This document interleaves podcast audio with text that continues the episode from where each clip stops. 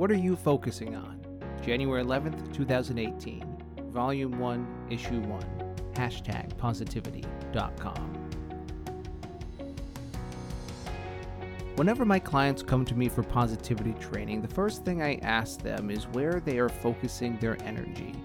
We all have a desire to move confidently from our grand plans, but when we take an honest look at where we've been focusing our energy, we often find that we've been missing the mark because we are simply focusing on the wrong things. The good news is you can check to see where your focus is right now.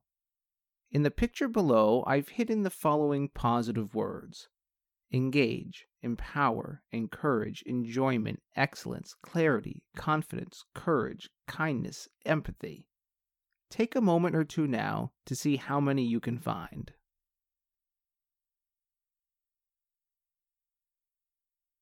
Did you find any?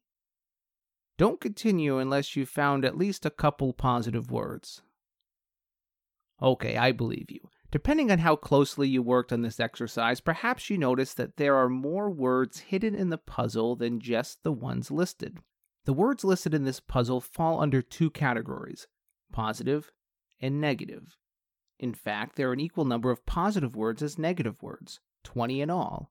But if you did as I suggested, then chances are you found more positive words than negative words.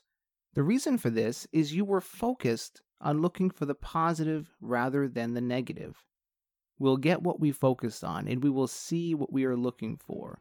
This idea is similar to what scientists call a confirmation bias, a tendency to interpret information according to our pre existing worldview. In this case, the preconditioned desire to find what we are looking for. The very act of deciding to look for something makes the object of our desire more visible, like a yellow highlighter on a page screaming to be noticed. Falling into extreme cases of confirmation bias can create problems. For example, when we give unfounded meaning to the random and meaningless. However, we can also use confirmation bias in healthy ways that develop and foster positivity. This can be especially helpful for those who are not naturally positive or for those who have been down in the dumps lately. It's not always easy to stay positive, especially when the unexpected happens.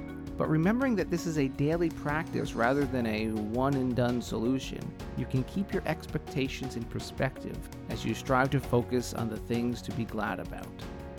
What are you focusing on? For more articles, visit hashtagpositivity.com slash blog. To dive deeper into this material, consider taking one of Hashtag Positivity's online courses or sign up for Positivity Coaching. For more information and to apply for enrollment, visit learn.hashtagpositivity.com.